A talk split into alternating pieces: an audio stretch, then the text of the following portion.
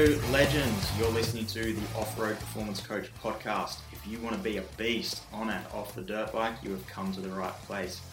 All I ask from you is if you gain some value out of today's episode, please give it a share and tag me on your socials or your Insta story. I'd be super grateful if you'd share the love. Let's get stuck straight into today's episode.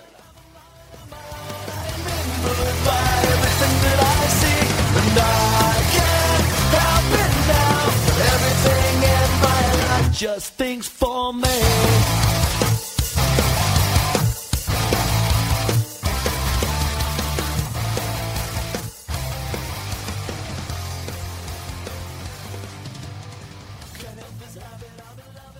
Hello, podcasters, back on for another Q and A episode today. Today we've got all the training related questions that I've compiled. Again, thank you to everyone that's sent in a question. It's awesome to get plenty of great questions. Um, like I said, definitely keen to do one of these a month, I reckon. So if any of these questions spark any interest or any other questions you might have, don't hesitate to send them through and we will get them included on the next episode for you guys. So, first one, nice and simple. So, like I say, all these questions are training related. How much exercise is too much exercise? So, again, like all these questions, but this one especially is a very, very big it depends question. At the end of the day, as an individual person, it really just comes down to managing, first and foremost, managing your overall stress in your lifestyle, which that obviously includes your training load. So, to use the bucket analogy again, everything we do basically is filling the bucket up in some way, um, whether it's training, um, financial stress, um, going to work, running a business, um, relationship stress. Uh, being on antibiotics, having an injury, all of those things, like they all place stress on the system and they're filling the bucket up essentially like even our perception our perception to our external environment can add stress to that bucket and what allows the bucket to empty is basically our sleep our hydration and our nutrition for the most part and obviously managing our perception. So like mindfulness can be I believe can play a huge role in in managing that overall stress. Um, so at the end of the day, like when that bucket becomes too full and it's not supported with enough of those, uh, the, enough of the recovery at the bottom of the bucket, if you can imagine a tap at the bu- bottom of the bucket and it's opening up, the more we sleep, the more we meet our calorie um, needs, our protein intake, etc. The more we manage our stress, then the more that tap opens up. The less of those things we do, if we're under eating, if we're getting poor quality or lack of sleep, if we're stressed to the eyeballs, it's like that tap begins to close off and the bucket doesn't empty as quick. Eventually, it's going to overflow. We're going to get run down, sick, injured, etc. So, the whole, the ideally, we're trying to manage that stress. So, obviously, the the whole premise of training is that the body, like training, is a good stress um, so long as it's supported with all of those recovery factors, like we've mentioned. So the body will adapt and will be able to tolerate more load. Obviously, that is the whole purpose of training, so we can improve our capacity and tolerate more load, so long as we're addressing those recovery components and we're increasing our training volume progressively and not doing anything silly and going from training two hours a week to training 15 hours a week the next week. Obviously, if there's massive fluctuations in our training volume and intensity, then that begins to like we get a massive influx of stress coming in. So that's why it's super important to have like it's a, bi- a big benefit of having a coach is they will help you manage that and that that's a big part of what I do when I'm writing my clients a program is not just adding more in for the sake of it. It's like looking at what have we done and how have we how has the client adapted to that? What's the feedback they've given me, the results on the training that they've done, and how are they progressing? And sometimes we actually trim it back. Like sometimes we actually do less. So for you, like how do you know how much is too much? The big most important thing is if if you're training, you obviously want to get better, you want to get fitter, you want to get stronger, and I'm assuming that you're probably racing. So, like at the end of the day, that is the the ultimate result that we want to see improving is our performance on the bike. So that's obviously a big one. Are we actually getting better? Like if we're going to add more training in, we want to see a benefit to that. There's no point doing more volume if it doesn't have a, a, any benefit to our performance on the dirt bike. So and then it's so obviously on the bike is a big one. And then it's like are we actually progressing in our training? Are we getting stronger? Are our metrics like our cardio training whether you're cycling or you're using rowing or running or whatever your modality is are you actually getting fitter and faster? Um, if you are doing those things then if you're getting fitter if you're getting stronger and you're getting improved results on the bike, then you don't need necessarily need to do any more training. Um, if you plateau and you feel like your results uh, you're not getting stronger, you're not getting fitter, then potentially you could include more volume potentially. But for the average person, like at the absolute top end, if you you should be able to get like super duper fit like a, enough to like win at the highest level in our sport at with five to six hours of off bike training. So obviously you can do more, and some of my clients do do a little bit more at particular times in the season. But if you're just the average person that's listening to this, that's most likely got a job and, and working and maybe running a business or got a family or whatever that looks like for you, like if you can't get super duper fit and super duper strong on five to six hours or less, like honestly, like anywhere between three to six hours, then there's probably something not right in the program. You pro- there's probably you probably need to look at either the intensity of how you're training or um, what you're actually including in in your program. So that's that's what where I would start is look at how many hours you're doing now.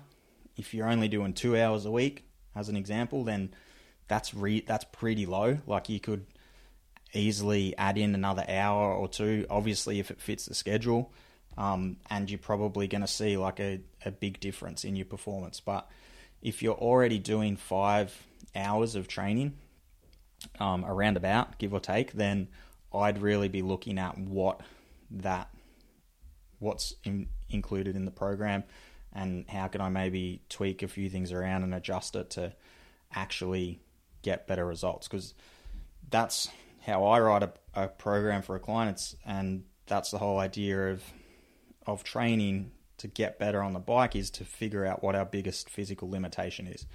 If we can figure that out and then we dedicate the majority of our training volume towards leveling that up, whilst putting all the other qualities on maintenance. Doesn't mean we ever we never stop training one quality at all year round. We're always training all of the qualities, but it's kind of just like a mixer. Like we're turning the, vol- the turning the the volume up on one or two and turning the volume down on a couple of others just to balance it out. So that would be my biggest tip there. And then obviously it's just monitoring how you're recovering. If you're getting run down, getting sick, etc., pretty big indication that you're probably doing too much and you need to trim it back and focus more on getting more food in, more sleep, etc., until you become a little bit more resilient. So, next question is how much zone 2 volume versus interval training in season? So once we're into the race season, how much of either should an athlete be doing? Again, super duper it depends question, but it really depends on how much volume you've been doing previously. So how much say, to um, if you've been training, like training year round and doing a proper preseason, generally speaking, most people are going to do a little bit more volume in the preseason. Not everyone has the ability to be able to do a ton more volume, but potent, like most people will do a little bit more of zone two or cardio training, like aerobic cardio training in the preseason. So it kind of depends how much you've done um, previously, but a general rule of thumb is whatever that volume is, like how much um, aerobic training you have done to build the level of fitness that you have right now, you can drop that back to somewhere between 50% and all the way down to 25% in some cases and still maintain. You won't get better, you won't improve, you keep improving your capacity, obviously, but you can maintain the level that you've built. So, example, if you're doing four hours a week of cardio training, you could potentially trim that all the way back to one hour. Massive difference, and still maintain. I think most people don't understand how little volume they can actually do without going backwards. Like, we kind of think, oh fuck, we've missed a session one week. like, it's all gone out the window. I've, I've got gone backwards that's not the case. Like the especially when with dirt bikes uh, and in race season, the biggest thing that I think is important to realize is you're probably doing a lot more volume on the bike in race season and actually especially in off road like you might you most likely racing for 2 3 hours at a time depending on the discipline that you race. So you're just by having all of that extra intensity in there in race season, your aerobic capacity will it's very unlikely that it's going to go backwards anyway. So you can trim your your cardio volume right back to somewhere in that 25% level um, and maintain a very high level of aerobic capacity. So what I recommend is you never want to, like I just mentioned before, we never want to, for the most part, all of the qualities are going to get trained year round. So you don't want to just stop doing zone two and you don't want to stop doing your interval training, but you and that's my general rule of thumb in season when my clients are racing and there's obviously like I said they're spending more hours at a higher intensity on the bike there's also travel that comes. I think it's a big thing that people under underestimate the stress um, that contributes in the race season is traveling. Like traveling for like literally sometimes for days, either side of a race, driving a van across the other side of the country. Um, that adds into that stress. So we don't want to we don't need to keep piling in the training stress but we can maintain that level by by doing like really low amounts. So you might trim your zone two training right back, and even just getting in shorter efforts, like I've mentioned before on the podcast. You don't have to go for a two hour pedal to get the benefit of a zone two training session. You can literally go do a five k row in zone two, which takes about twenty minutes or twenty five minutes, or just do a twenty minute spin on a spin bike or a, a road bike or whatever you want to do. It's it's still giving you that that benefit and giving you that little bit of maintenance on your aerobic capacity. And the same with the interval training. You don't have to do like all the research says to improve VO2 max. We want to do somewhere between 12 to 16 minutes of intensity.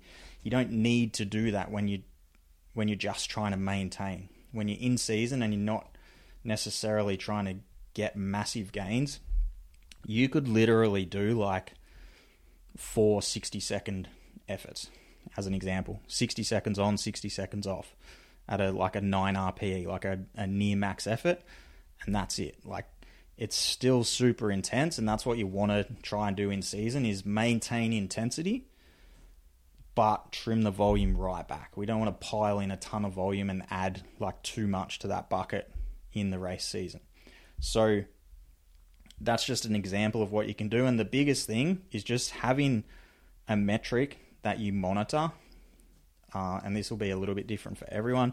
I'm really big on the rower. I because the rower is the same all of the time. Some people love to use Strava, but I reckon Strava's like wildly inaccurate. Um, but you can use Strava if you've got a section, maybe like a, a hill sprint or a climb that you do on Strava. You're gonna know by your time. Same with a rower. Like a simple one with on a rower is four 500 meter repeats with a two minute rest in between.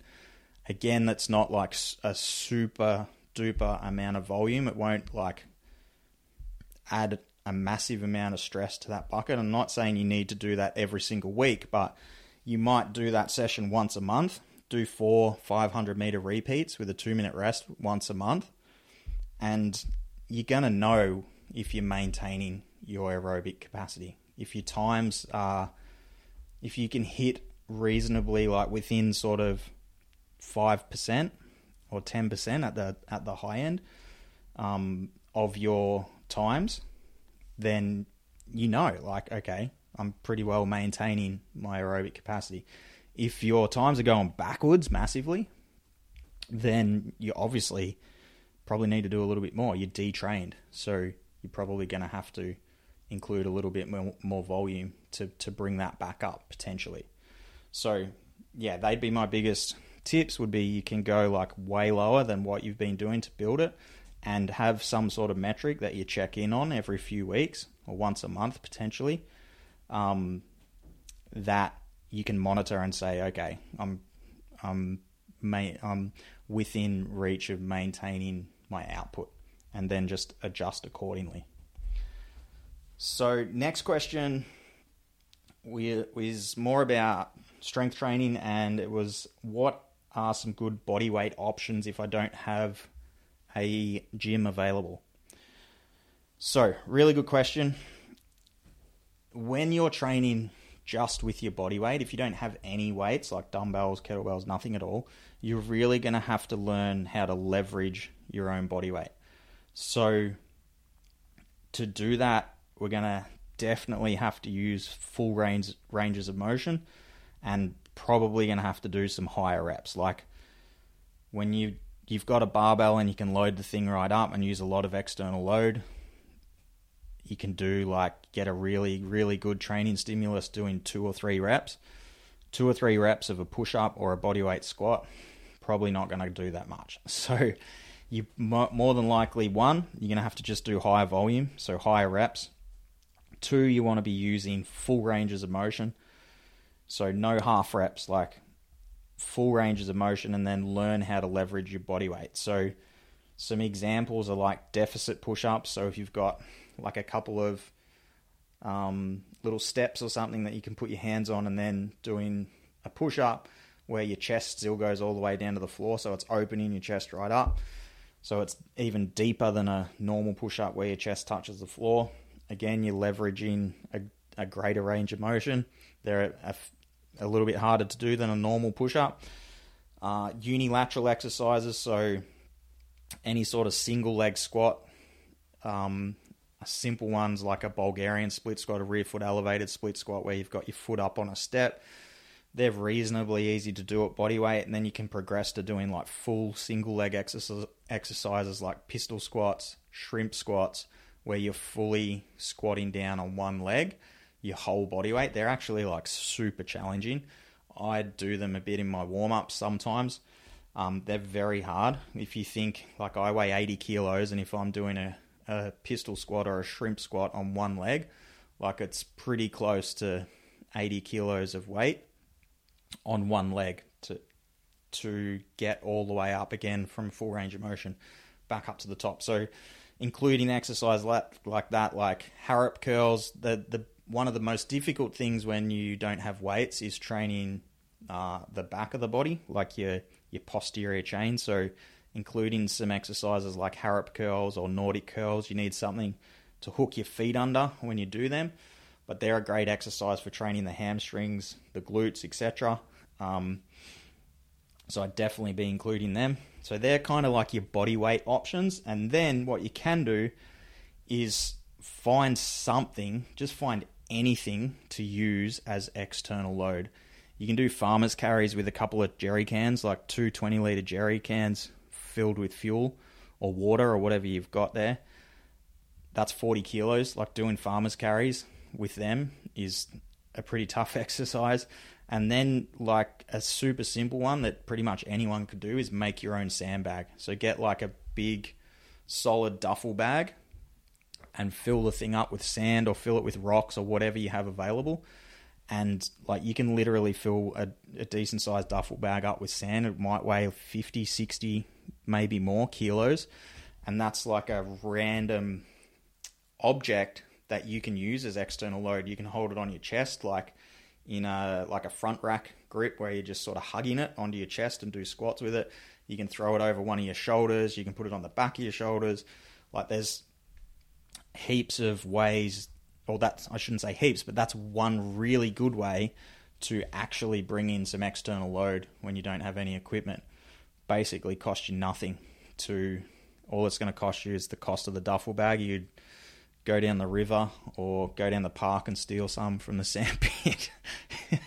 find some find some sand somewhere to fill the thing up. That's a really good option. Um, it's just trying if you don't have equipment, um, it's trying to find some other stuff that you've got laying around in your backyard or or wherever you might be training that you can actually utilize as external load. Um, but yeah, like then it's using challenging yourself in other ways, like unilateral exercises, full ranges of motion, and then you're probably gonna to challenge yourself like a lot with those more body weight options. Then the reps are definitely to be higher. They're to be like around that 15 to 20 rep range, give or take, to really challenge yourself and make those exercises really hard.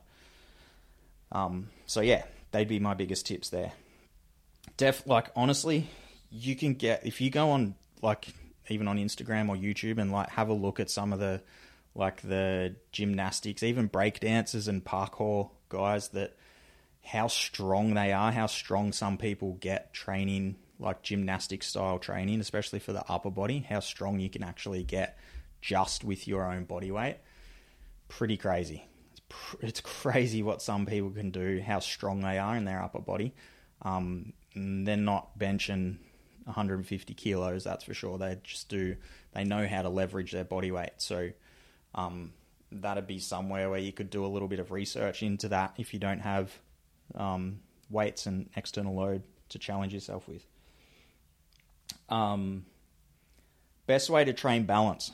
So, the best way to train balance is by improving overall movement competency. So, if we've got a good base foundation of movement competency, we should be able to balance in certain situations pretty well. The thing with balance is it's specific. That's why I'm real. It's specific to the skill. So, like obviously, balancing on a dirt bike is completely different to balancing on a skateboard. You could be the best skateboarder in the world and absolutely suck at riding a dirt bike, and vice versa you can be an awesome dirt bike rider and absolutely suck at skateboarding because they're a completely different skill. So that's my whole thing, and that's why I'm not really into the whole balance training thing and the Bosu ball thing and like the foot pegs on the springs that like we're trying to replicate what the bike is because you can't replicate what the bike is. The riding the bike is riding the bike. There's nothing else that's going to replicate it. So the whole purpose of our off bike training is to ensure that we're not limited in any way in our physical capacity. Then when we get on the dirt bike, we want to actually work on technique and skill on the bike. So there's plenty of drills you can do on the bike to actually improve balance on the dirt bike. If you're just going out to the track and just burning fuel with no intent, just trying to twist the throttle harder, and you don't have very good balance on a dirt bike, it's going to take a really, really, really, really long time to improve it. If you actually go to the track and say oh, and identify that okay, my balance isn't that great, I need to actually slow down work on my technique and figure out what are the inputs that I need to give this bike to get it to feel more stable when I'm trying to rail through a rut. Um, so obviously, what we do, like racing off road, it's a lot. It's very similar to motocross. Motocross, it's more higher speed. Like the balance really comes in when you're trying to rail a rut. So railing a rut is a skill. You've got to give the bike a particular set of inputs to get the bike to go around the corner without either falling over or tucking the front or dabbing your foot or whatever that might be. So it's different to trials riding or different to hard enduro. Like they, like a hard enduro rider or a trials rider, their balance is more static. They spend a lot of time on the spot, like preparing to to tackle a section. They're they're balancing and they're going a lot slower. So so how they balance is different to how we have to balance when you're trying to rail a rut in third gear, as an example. So in off road, we probably get a little bit of both. Like if you've got a technical track or you're doing more like technical style trails where you got rock gardens and stuff, you're definitely going to have a bit more of that that slower speed balance. But most people, where they say they struggle with balance, is a rut, and it's when they're going a lot faster. So again, it's just learning the skills on the bike to actually get the bike to turn and go around the rut without falling over and, and building your confidence up there. When it comes to off bike training, the best thing you, can you can do is like basically just get stronger and give yourself more movement options. Can you I, I did a post about this on my Instagram last week, I think, but can you squat? Can we perform a good quality squat pattern? Can we perform a good quality hip hinge pattern? Can we perform both of them on a single leg? Like performing a single leg hinge, like a single leg RDL or even a pistol squat, really, really hard. Like you don't need to add any unstable surface in there to make that to challenge someone to balance on one leg and move their body in either a squat or a hinge pattern. If we can do those four things, okay, can we actually add some external load? Can we do that with some weight? Let's add a couple of dumbbells to that. Once we can get up to 50% of our body weight, okay, let's get the barbell out and, and keep progressing. Let's keep getting stronger. When you can perform those movements under load, you're going to find it that's going to give you a good foundation of movement competency. And you should find that balancing is quite easy for you. When you've got like a big limitation, like a muscular limitation, like a weakness in a particular area, that's potentially when you can struggle with balance. If you've got like a really like anyone who's ever injured a knee, if you've tweaked your knee, you will know when your quad doesn't fire properly, you will be when you try and stand on one leg, your legs just wobbling around like shaking like crazy. And the reason why that is is because our brain is trying to protect itself. It's not sending the a very strong signal to the quad because it doesn't want to injure the knee. It's trying to protect the knee, so it down regulates the signal that it's sending to the quad, and that's when you get that instability and it starts shaking around. How do you fix that? You got to get stronger. So you've got to regress the intensity of the movement and start to build more strength again in the quad, and over time, the, the quad gets stronger, becomes the knee becomes more stable, and we can balance better. So if there's any outstanding weaknesses in the body, they could potentially contribute to having poor balance. So that's the, again, that's the whole premise of training off the bike is okay. Can I perform these movements at a decent quality, decent, decent movement quality? Can I perform them with external load? For most people, um, if you're completely untrained, which most people are that ride dirt bikes, like just doing that is going to uh, provide massive benefits. Once you can do that, then we can start bringing in some plyometrics. So that's when we're starting to move the body around. So obviously, when we're strength training, everything's kind of fixed. Our feet are fixed to the floor. Once we've built a decent foundation of strength, we can then begin to move our body. Okay, Can I perform some plyometrics? Can I do some hops, some bounds, side to side, moving forward? And that that's one of the best things we can do to help improve our balance is including plyometrics in the program. We don't need to add um, an unstable surface in there. I don't believe to to help improve balance. If we want, if when we want to bring the unstable surface in, that's when we go get on the bike. We go and actually practice getting better on the dirt bike.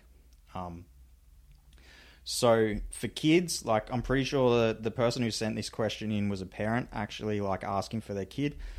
For kids, like one of the best things they can do, and especially for kids that are moto kids, is potentially just go play some other sports. They're going to get that, uh, I guess, build up that movement capacity. If all you've ever done, if a kid started racing dirt bikes when they were five and they've only ever ridden dirt bikes, like it is, it's, don't get me wrong, it's gnarly what we do on a dirt bike, but the actual, the movements that we have to perform on a dirt bike are actually fairly simple and like a very small part of what the body can actually is actually capable of. So if for a younger for kids, like one of the best things they can do is just go play basketball or something. Go play basketball or go play soccer and just learn to move their body um, around a little bit more. That's going to give them some some really great benefits as well. And then obviously, like I've said, just building that that foundation of strength and, and plyometrics. Um, that's that's how I come at the training balance thing. So, like I say, if there's a problem with, with balance, we need to just figure out what it is. It's pretty easy to watch someone move in the gym um, and and assess if there's a, an, a massive weakness there somewhere or something outstanding that we need to address off the bike. And then it's also pretty easy to watch someone ride their dirt bike and look at their technique and watch them ride around a rut and see what's going on and give them some feedback. Um, so they they'd be the two biggest tips if I if you're listening to this and you want to improve your balance. It's figuring out which one of those. Like, is it your movement capacity, your movement competency, because you can improve that in the gym, or is it your actually actual your riding actually your riding technique, and and your your ability to actually give the bike the correct input. So next question was on breath work. Breath work to stop riding with my mouth open because I get a sore throat. So, the biggest one I would say there would be trying to do some nose breathing. Um, nose. The thing with nose breathing is like there's a lot of people out there and i probably i, I actually went down the nose breathing rabbit hole there for a while and uh, people kind of like a lot of um,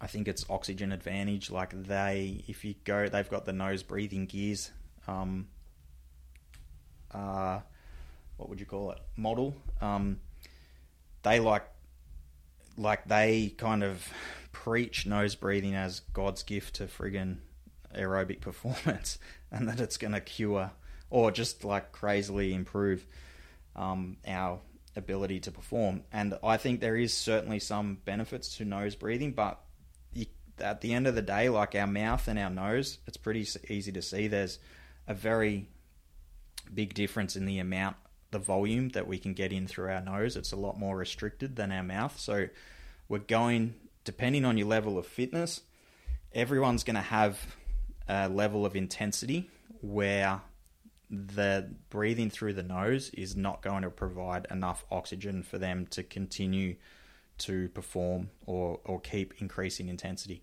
So that's going to be different for everyone. If you're a little bit less, if you're more untrained and you've never practiced nose breathing, maybe that that's fairly low for you.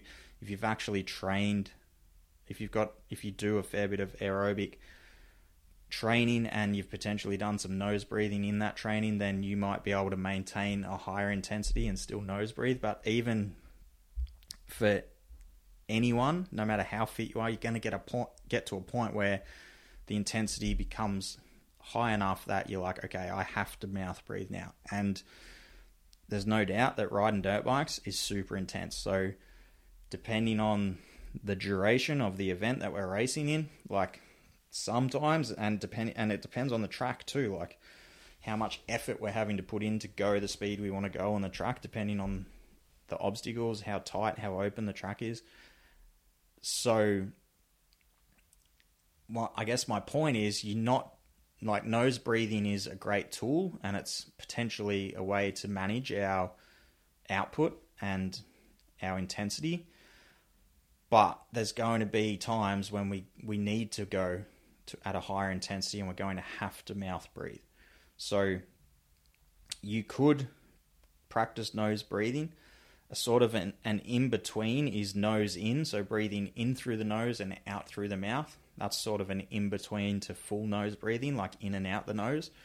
Um, but yeah, at the end of the day, like you're going to just have to get used to using your mouth sometimes to breathe on a dirt bike. I think, like especially when the intensity is high. So if you're getting a dry throat, like I'd like I'd be looking at if it's getting to the point where you're getting a sore throat, like I'd really be looking at your hydration, like how much you're actually drinking. Um, potentially, that could be something going on as well. Um, yeah, it's not like honestly, I do a little bit of nose breathing when I'm riding, but when like I'm actually trying to send it and ride fast, then I have to go to mouth breathing. Um, and it's hasn't personally for me, it hasn't been an issue to the point where it's it's made me have to get a sore throat. That's for sure. Um, so yeah, that's just something to think about there. Next question is about three-hour race strategy. So this particular person said that in a three-hour race they either push too hard and crash early, or they finish feeling like they could have ridden a lot faster.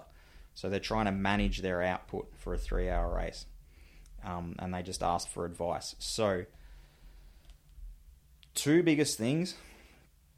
One is if you can actually ride faster, if you feel like you can ride faster but you can't maintain it, you just really need to look at your fitness.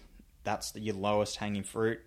Um, would be getting actually, and it, again, it's figuring out what's your biggest limitation. Is it actually strength? Do you need to get stronger, or do you need to improve your cardio performance?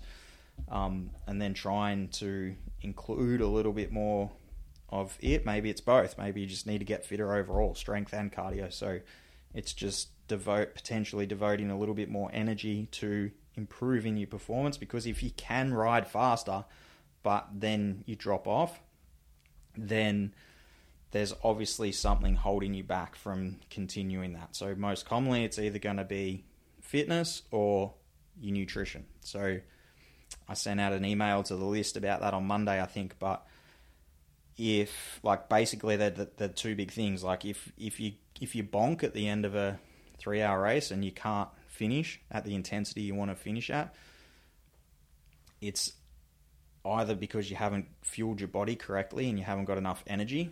If you can tick that box, if you're definitely sure that you've taken in enough calories, enough water, and enough electrolytes, and you still hit the wall, then it's most more likely a fitness issue. So you need to actually improve um, your fitness off the bike, potentially um, do some more volume on the bike. Potentially, again, it's hard to say, not knowing each individual situation, but again, for the average person, getting out on the dirt bike's not always that easy. It's not the easiest thing to do is just to go and ride three days a week for eh, for most people most people just only get to ride for a, a day on the weekend. So you, your lowest hanging fruit in improving your conditioning is your off bike training. So being as consistent as you can be with your strength and conditioning and improving your physical capacity so you can maintain a higher intensity throughout the race. And then ensuring that you actually get enough calories, electrolytes in to fuel that effort for the duration. So they're your two biggest things. And then it's also just going to come down to experience too. Like, if you have never, if you haven't actually raced that many endurance events and three hour events, you're kind of not not really going to know how hard, like how hard can I push, um, especially if you've had a few events where you've hit the wall, then that's potentially going to hold you back because you're like, oh shit, I don't want to go too hard because maybe I'm going to hit the wall again. So it's about addressing those limitations and off the bike and ensuring you're leveling them up. And then it's just comes down to getting more experience on the bike in those race situations. So maybe it's doing some more club events or something, or finding some two hour cross country events that are a little bit shorter. Um, I know a lot of the clubs down in Victoria do their club days are two hours.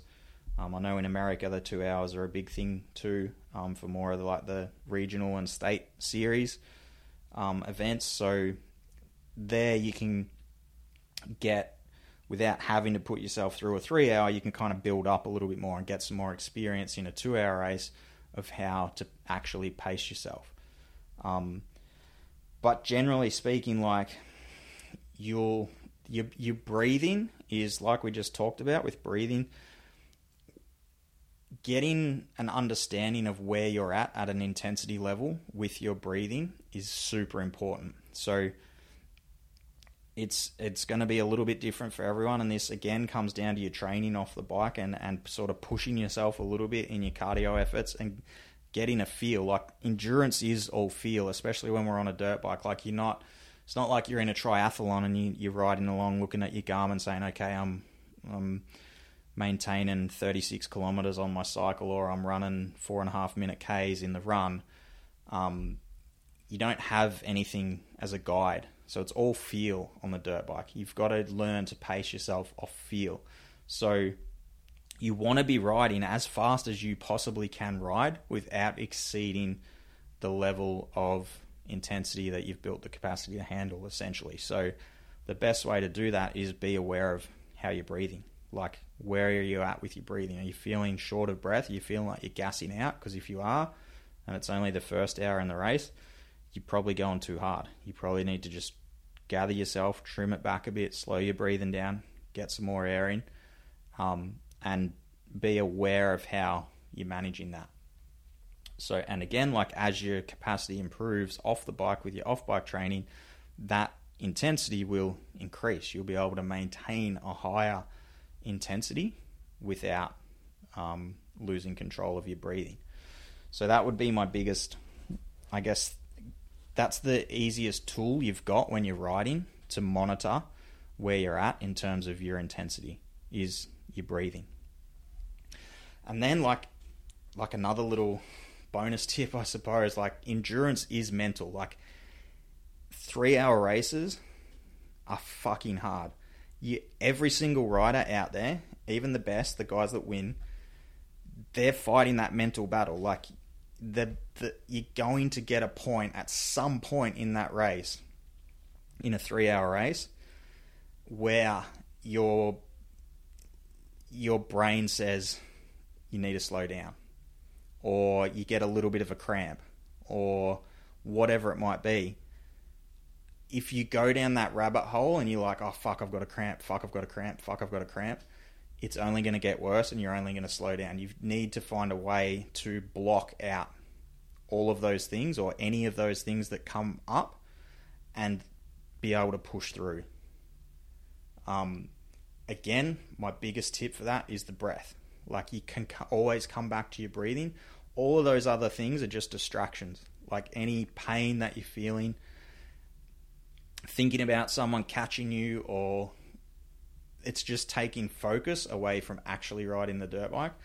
And coming back to our breathing is a super simple tool that we've always got there. Like we've always we can always just come back and and focus on our breathing. That's going to allow us to block out any of that noise and bring our focus back into what we're actually doing and that is trying to ride the dirt bike as fast as we possibly can.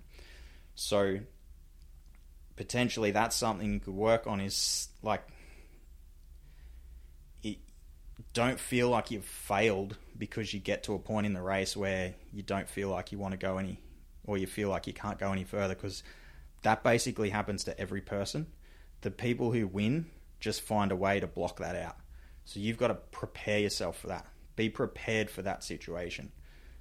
What are you going to do in that situation when you feel a cramp coming on, or maybe you clip a tree and like blow a knuckle out? Like, what are you going to do? Are you going to just say, "Oh fuck it," three hands in the air and give up, or are you going to find a way to push through it?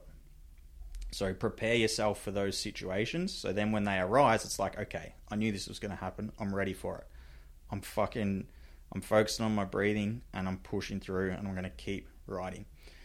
Before you know it, you'll have ticked off another couple of laps. You'll be back in the flow state and you can keep pushing through. They're just probably my biggest tips in that situation. Like it is, endurance is mental. Like I was talking to a guy today, a guy I went riding with today his brother has been like a top five um, outright competitor at Hattah multiple times. Barely trains off the bike. Barely trains. He's just an he's an animal. Mental beast. So the average person couldn't do that, but he is that mentally strong that he can just push himself to ride that fast for four hours without doing very much off bike training at all.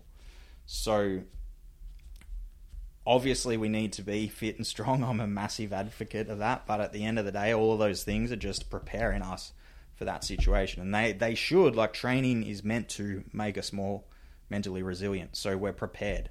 So when we get in that situation, we're like, okay, I'm ready for this. I've done the fucking work. I know when that gets to that last hour of the race, I start rubbing my hands together and start picking people off because I've done the work to be able to to push in this last part of the race. So again, it's just being prepared for that. So one last question. This one was around heat stress.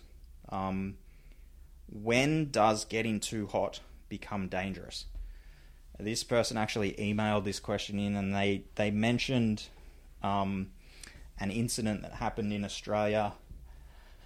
I think it was a couple of years ago now. It might have even been in 2020 before we actually started getting lots of races cancelled in COVID. But anyway, Tim Tim Coleman had a accident in a hard enduro. Well, shouldn't say it was not really an accident, but he got, from what I understand anyway, I don't know the situation super duper um, closely, but from what I understand, he suffered heat stroke in or a form of heat stroke in a hard enduro, and like he was in a really bad way. He was in a coma for a couple of weeks. I'm pretty sure. Um, it was touch and go there for a while. He's he's completely recovered now, from what I understand, but it was yeah definitely touch and go there for a while. So the person who sent this question in sort of referenced that that incident and said that he competed in an event and he started over or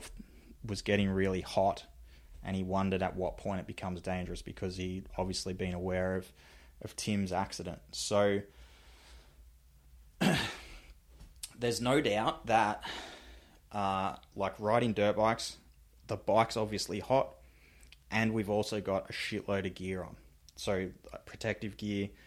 So it's the ventilation is not great. So our our body's like obviously trying to get rid of the heat and and sweat, and it's hard for it to do that when we're covered in riding gear. So that's like basically our body's like number one uh, job in all situations is is to maintain its temperature. So when we're when it's really really cold, it's trying to um, like if you've ever had an ice bath, your body actually constricts all the blood vessels and tries to keep the blood in close because it it's trying to keep the organs like our heart, our lungs, all those important things that we need for survival. It's trying to keep all the blood in really close, and obviously when it's when we're really hot, it's the opposite of that. It's sending more blood around to the blood vessels because it's trying to cool itself down.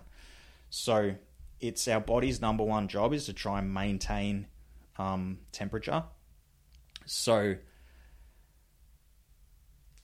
I personally think the the most important thing to avoiding it, avoiding some sort of heat stroke or heat stress, is how we hydrate on a day to day level. So it's like pre hydration.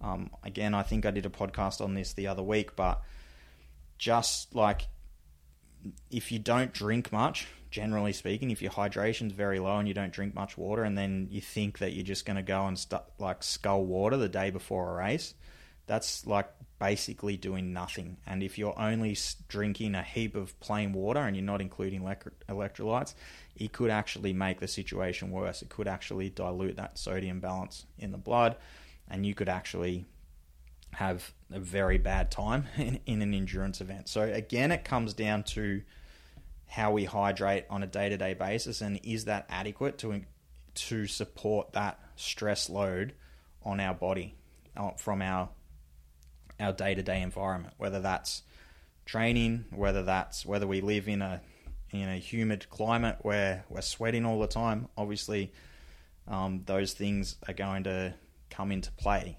Um, and stress, like stress, just from any form, it increases our body's electrolyte needs. So if we're like overstressed and underhydrated, potentially we're going to suffer um, from either dehydration or heat stroke much quicker than the version of us that is well hydrated on a day to day basis. So, when does it become dangerous? Like, you would know if you actually, like, it, it became dangerous in that situation for Tim, obviously. Um, where he actually passed out. If you're if you're able to still ride your dirt bike without like making any major mistakes and crashing, then I would say it's not to that point where it, it's dangerous. Um, you, your body can tolerate it. Um, obviously, in that situation of Tim, he got to that point where he actually did pass out, um, and it was too much for his body, obviously. So, at what point that crossover happens, you're not really going to know. Like, if if you start making mistakes, um, and you're you're not able to pick lines, you're crashing, you're making silly little mistakes, then potentially um, you're on that cusp of of heat stroke and, and dehydration. Um, but yeah, it's going to be different for every person. The the biggest, I would personally, I would think that in Australia, like I had some clients that raced Deepwell um, this year, which is like a MX desert race. So it's out in the middle of Australia in Alice Springs. So I'm pretty sure it was 42 degrees. Um, and they got some rain, so it was quite humid from what I understand and they do three 30 minute motos. So super intense, but they are getting a break in between. But I guess my point is like no one's getting heat stroke up there. Like that's probably in Australia, that's probably the hardest thing you could do in Australia in terms of a race that's in heat in like crazy hot conditions. Um, and like I haven't heard of anyone getting heat stroke and having issues up there. Like it's obviously hard and and and people are suffering for sure, but there's not like people are having accidents every year and, and or people are getting medevaced out of there from heat stroke. So in Australia, for the most part, like if we if we exclude that race, it's kind of like a bit of a one-off. That thing, like it's in the middle of summer in the desert. For the most part, our races in Australia are between like March through to October. So they're not the warmest months in Australia. I personally don't think we have conditions in Australia that I would be worried about getting heat stroke. If, again, that caveat is that as long as our hydration and electrolyte is adequate on a day to day basis. Um, I yeah, I just don't think the the heat and the demands in Australia I think that we the body can more than tolerate what we what we do for the most part in Australia. Again, it just comes down to being hydrated adequately. So if you know it's going to be hot on a weekend, then obviously you need to be preparing for that. If you're training in Victoria and it's 21 degrees every day, and you're going to go up and do a race in Rockhampton, as an example, and it's 33 degrees and humid, then you need to, it's going to be challenging. It's going to be different for you. So you need to prepare for that um, and make sure you're in, including enough hydration and enough electrolytes. And like in a situation like that, you could, if you're living in a cold climate, but you know you got to go, go race somewhere in a hot climate, like exposing yourself to a sauna or something like that, so you can just get a little bit acclimated to to hot to heat and hotter environments. Potentially could have a little bit of benefit. Um, but again, like I say, I don't think in Australia anyway. I can't really speak for for the USA because I've, never been to any races over there, obviously, so I don't exactly know what the conditions are like all of the time over there. But I'd say what we get exposed to in Australia, I like personally, I wouldn't be worried about getting heat stroke to the point of it causing any damage to me. Um, again, because I'm, I'm more than confident that my hydration and electrolyte intake is adequate to be prepared for that. Um, like I say, I don't know a whole lot about that Tim Coleman's accident and or incident, I should say, and I'm definitely um, open to being incorrect about this. But I, I'm from what I understand, it happened within the first hour of the race. So the race had only just started, and within an hour, um, that like Tim collapsed or and had to like they had to get the, the ambulance air ambulance in there.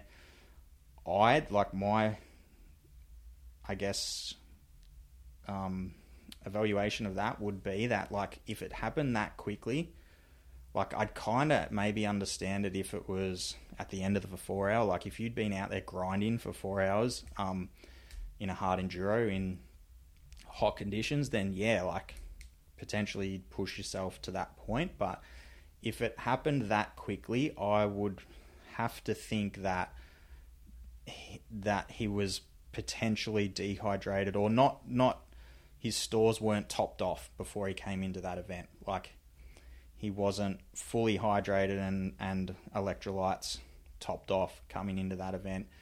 If that happened within 60 minutes, like 60 minutes isn't that long a time. Like you could go out into the middle of the desert and not have a water bottle and you you're going to last more than 60 minutes. Most people will. You're not going to just yeah, be cactus in 60 minutes. So maybe I'm in, I'm incorrect on that. I don't know, but that's just my point of view. If that could happen to someone that quickly, I would say that it potentially wasn't the actual situation as much as being depleted coming in into the event potentially potentially. So again the lesson there is it's just you want to be need to be onto that stuff. Need to be onto our hydration onto our electrolytes. And again like to circle back like i said at the the start of the that first question like how much exercise is too much? It's being aware of that stress bucket. Like if we have a high stress lifestyle if we're training a lot, if we've got a lot of stuff going on, then one of the biggest things that we need to include more of is electrolytes and and hydration. Um, super duper important. Um, I think it, yeah, most people severely underestimate how much of an impact stress, just day to day stress, has on electrolyte needs, hydration needs. So, that is it for the training questions. Like I said, if if anyone else has got any more questions there, send them through. The goal will be I'll do at the start of each month, I'll do a Q&A podcast and we'll answer everyone's questions. thank you for everyone that sent them in. Um, hope you got some value out of those answers. And we will see you on the next podcast episode.